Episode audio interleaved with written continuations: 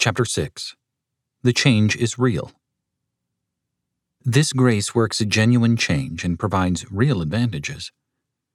In the last chapter, I made clear the necessity of saving grace to fit us for sufferings. You will now expect some account of the nature of the work and how it advantages us for the discharge of the hardest services in religion. I will open both in this chapter with a distinct explanation of its parts. This work of grace, of which I am here to speak, consists in the real change of the whole person by the Spirit of God, by which we are prepared for every good work. In this brief description, I will expand on four things. 1.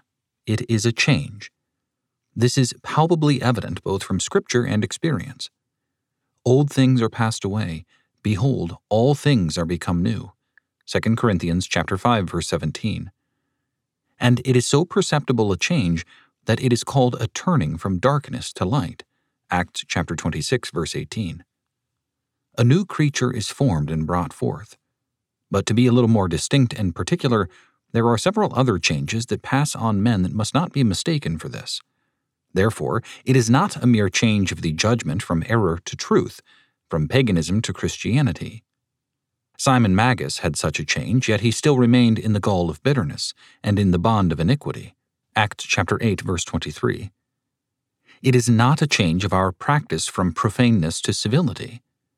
This is common among those who live under the light of the gospel that breaks into men's consciences, thwarts their lusts, and overawes them with the fears of hell. This is no more than what the Gentiles had. Romans chapter 2 verse 15. It is not a change from mere morality to mere formality in religion. The common gifts of the Spirit change hypocrites, illuminate their minds, and slightly touch their affections. Hebrews chapter 6 verses 4 through 5. It is not a change such as justification makes, which is relative and only alters the state and condition. Romans chapter 5 verse 1. And last, it is not a change of the essence of a person. He remains essentially the same person. But this change is the infusion of new habits of grace into the old faculties. This immediately deposes sin from its dominion over the soul and delivers up the soul into the hands and government of Christ, so that it lives no more to itself, but to Christ. This is that change of which we speak. 2. I assert this change to be real.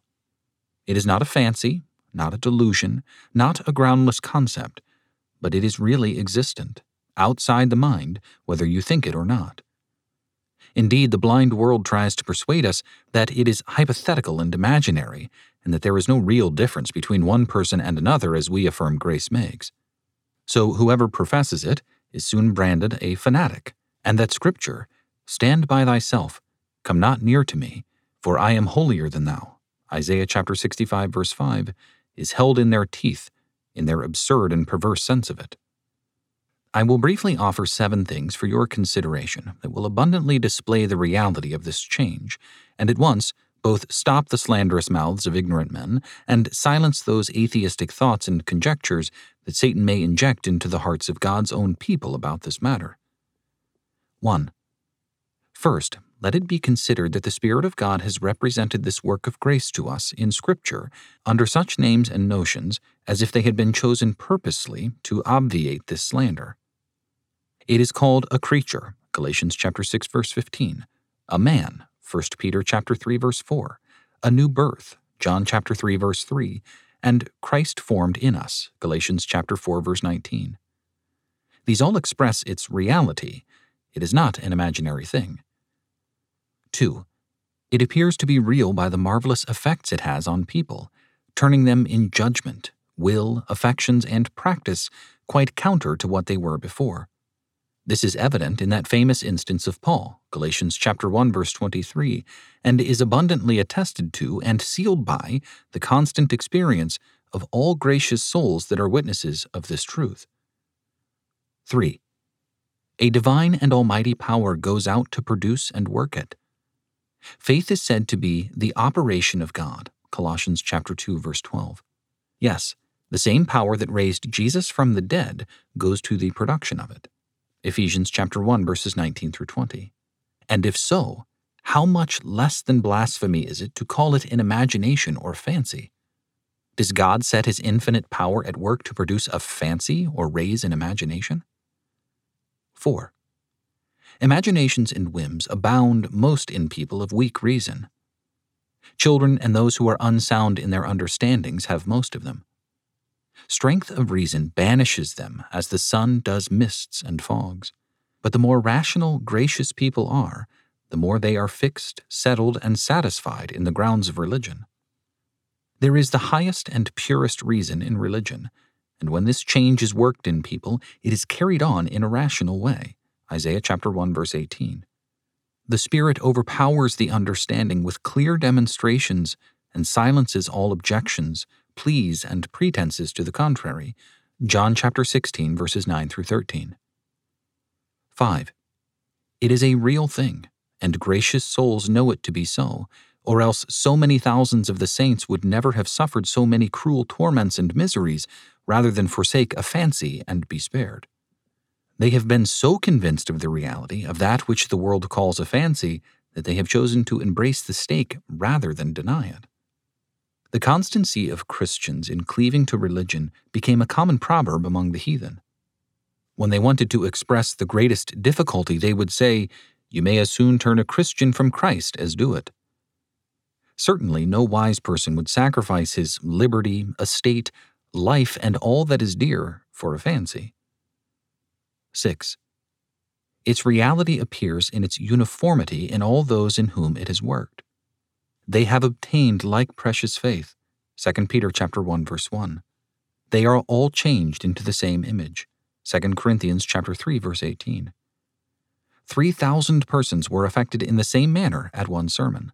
Acts chapter 2 verse 37. Could the same imagination possess them all? Take two Christians who live a thousand miles apart from each other that have never heard of one another, and let these persons be examined and their reports compared to see if they do not substantially agree whether, as face answers face in the water, their experiences do not correspond one to the other. This could never be if it were a groundless idea. 7. Last, it is evident that it is a reality and puts a real difference between one and another because God carries himself so differently toward them after their conversion. Now he smiles, before he frowned. Now they are under the promises, before they were under the threats and curses. And what a vast difference he will put between the one and the other in that great day.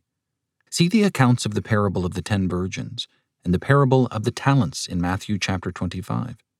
Certainly, if these nominal Christians differed only in imagination, not reality, from the others, the righteous judge of all the earth would not pass such a different judgment and doom on them. By all these things, you can see that grace is a real change, not an imaginary one. 3. We say that this real change passes on the whole man. We are changed in soul, body, and practice. All things are become new. 2 Corinthians chapter 5 verse 17. This change appears in our souls for by it our understanding is strangely altered and it receives things in another way than it did before. It used to look at Christ and things eternal as uncertain and light matters. The things that were seen and present were the most impressive and appeared great and excellent. It admired riches and honor, while Christ and glory were overlooked and despised. But now all these temporals are regarded as dung, dross, and vanity. Romans chapter 8 verse 18 Philippians chapter 3 verses 8 through 11. And Jesus Christ is now esteemed the power of God and the wisdom of God. 1 Corinthians chapter 1 verses 23 through 24. The soul previously looked on the saints as despicable persons, but now as the excellent of the earth. Psalm 16 verse 3. Strictness and duty were once regarded as needless things, but now as the only desirable things. Psalm 119 verse 14. Oh, says the renewed soul, where were my eyes so that I could not see more excellency in Christ, His ways, and His people? The change does not stop there as it does in hypocrites, but it passes on further and reduces the will. That stronghold is taken and delivered to Christ. It rebelled against God and could not be subject, but now it submits. Lord, what wilt thou have me to do? Acts chapter 9 verse 6. In the day of Christ's power, he presents himself in all his enticing glory and loveliness before the will, and cries to that stubborn faculty, Open to me, open to me. With these words, there comes an opening and subduing power that the will no sooner feels than it spontaneously moves toward him and says, Stand open, you everlasting gates, so that the King of glory may come in. Psalm 24, verse 7. From then on, it votes for God and subscribes and submits to His will as its only rule and law. It becomes the principal seat where grace makes its residence, and where, for the most part, it is more visible than in any other faculty. For after a man has searched for it in all other faculties and cannot discern it, here in the will he ordinarily finds it. For to will is present with me. Romans chapter 7 verse 18. After the will is won to Christ, love naturally comes in. It also feels the power of grace and soon changes its object. It does not seize so greedily on earthly objects as before, but is strangely cooled and deadened to them by the appearance of a far greater glory in Jesus Christ. This has so captivated the soul and attracted their affection that it now becomes very remiss in all its actions toward them. Often, especially at first, it is so weaned from all things on earth that the temptation seems to lie in the other extreme, in too great a neglect of our lawful employments and comforts. Now Jesus Christ, Song of Solomon chapter 1 verse 3, his ordinances, Psalm 119 verse 97, and his saints, 1 John chapter 3 verse 14, are the only delights and sweetest companions. He could sit from morning until night to hear discourses of Christ, his beloved, and could live and die in the company of his people, whose company is now most delightful and sweet. Psalm 119, verse 63. The desires are altered. They pant no more after the dust of the earth, Amos chapter 2, verse 7, but instead pant for God as the hart panteth after the water brooks, Psalm 42, verse 1. The soul is so big with them that it is sometimes ready to faint, to break with the longing it has for him, Psalm 119, verse 20. The thoughts are also changed, Psalm 119, verse 11. The thoughts of God are now most precious. Psalm 139, verse 17. It contemplates Him when alone, and in its solitudes the soul entertains itself with a delightful feast that its thoughts of God bring in to refresh it.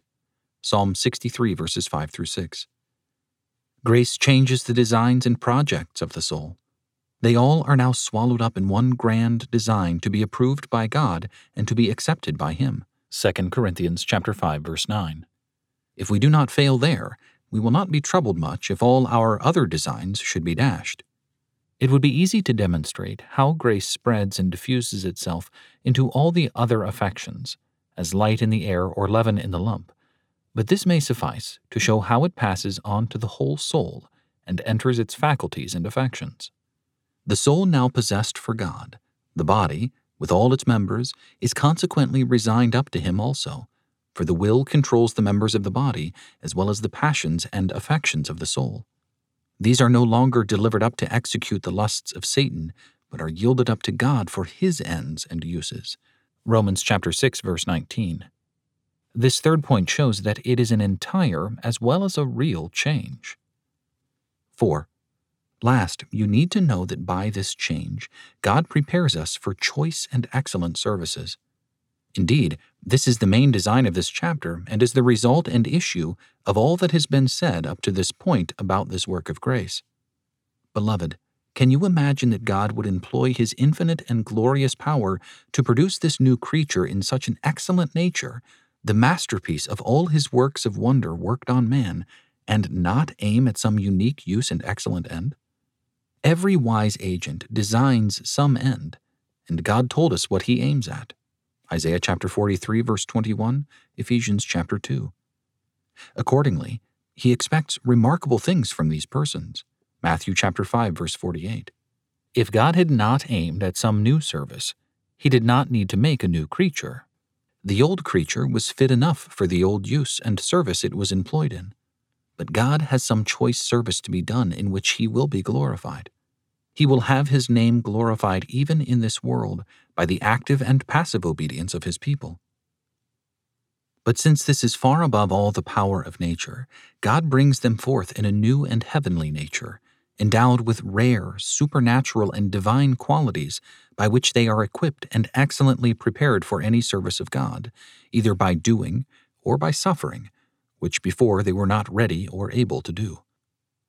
The very make and constitution of this new creature speak its use and end.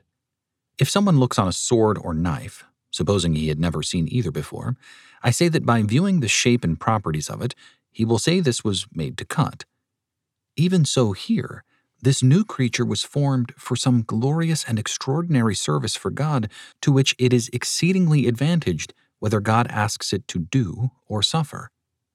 If you ask where this advantage of the new creature to honor God either way lies, I answer that it principally is found in its heavenly inclination, or its natural tendency, to God.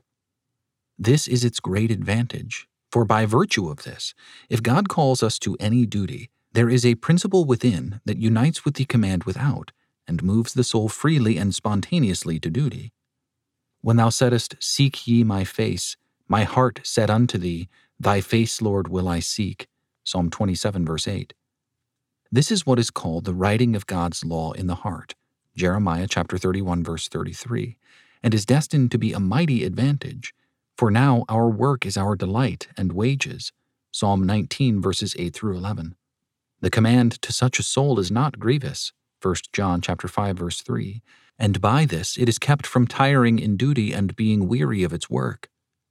You see what pains children can take at play, how they will run and sweat and endure knocks and falls and take no notice of it. But put them to any manual labor, and they cannot endure half as much. When our work is our delight, we never faint nor tire at it. This inclination to God is to the soul as wings to a bird or sails to a ship. This carries the soul easily through every duty. Oh, there is a vast difference between people who work for wages and those whose work is wages to them. And here you may see at once where the principal difference between the hypocrite and the real Christian in the performance of duty lies, and have a true account of the reason why one perseveres to the end in his work when the other falters. Here is the true account of both. The one is moved to duty by a natural inclination to it, but the other is forced on it by some external motives. The hypocrite does not take delight in the spiritual and inward part of duty, but is secretly weary of it. Malachi chapter 1 verse 13. Only his ambition and selfish aims motivate him to his duty as a task. But those with upright hearts go to God as their joy. Psalm 63 verses 3 through 4, and say, It is good for me to draw near to God. Psalm 73 verse 28. When the Sabbath, that golden spot of the week, comes, how they long to see the beauty of the Lord in his ordinances. Psalm 27, verse 4. And when engaged in the worship of God, they cannot satisfy themselves in bodily service or with serving God in the oldness of the letter. Romans chapter 7, verse 6. They know that this persuasion cometh not of him that calleth them. Galatians chapter 5, verses 7 through 8. They labor to engage their hearts to approach God. Jeremiah chapter 30 verse 21.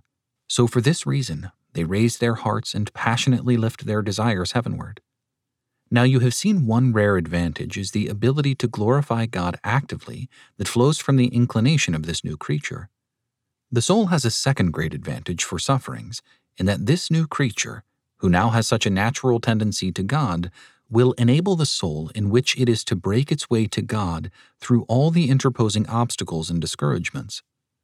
What are persecutions? What are reproaches? What are the fears and frowns of enemies, but so many blocks thrown into the soul's way to keep it from God and duty? Indeed, where this principle of grace is lacking, they prove to be inaccessible mountains. Graceless hearts are stalled and quite discouraged by them. But now this tendency of the soul toward God enables Christians to break their way through all.